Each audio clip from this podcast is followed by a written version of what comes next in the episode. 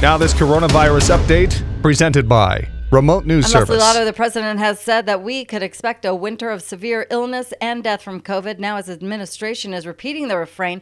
It's not getting a warm welcome online. Some tweeting that they're not unvaccinated by choice and immunocompromised and chronically ill people do exist. The mayor of New York City says there's a surge of Omicron cases, but he thinks it'll end in weeks. The mayor says cases more than doubled over the last week 7,200 cases a day compared to 3,200 a week before, a 127% increase. He says cases are mild, but health experts say still expect a massive spike in hospitalizations and deaths. If you work at Fox News in New York City, you better get your jabs. No exemptions. Those working in the office in New York City have to show proof they've had at least one shot by December 27th. It comes after the mayor mandated that citywide vaccination requirement for all private employers.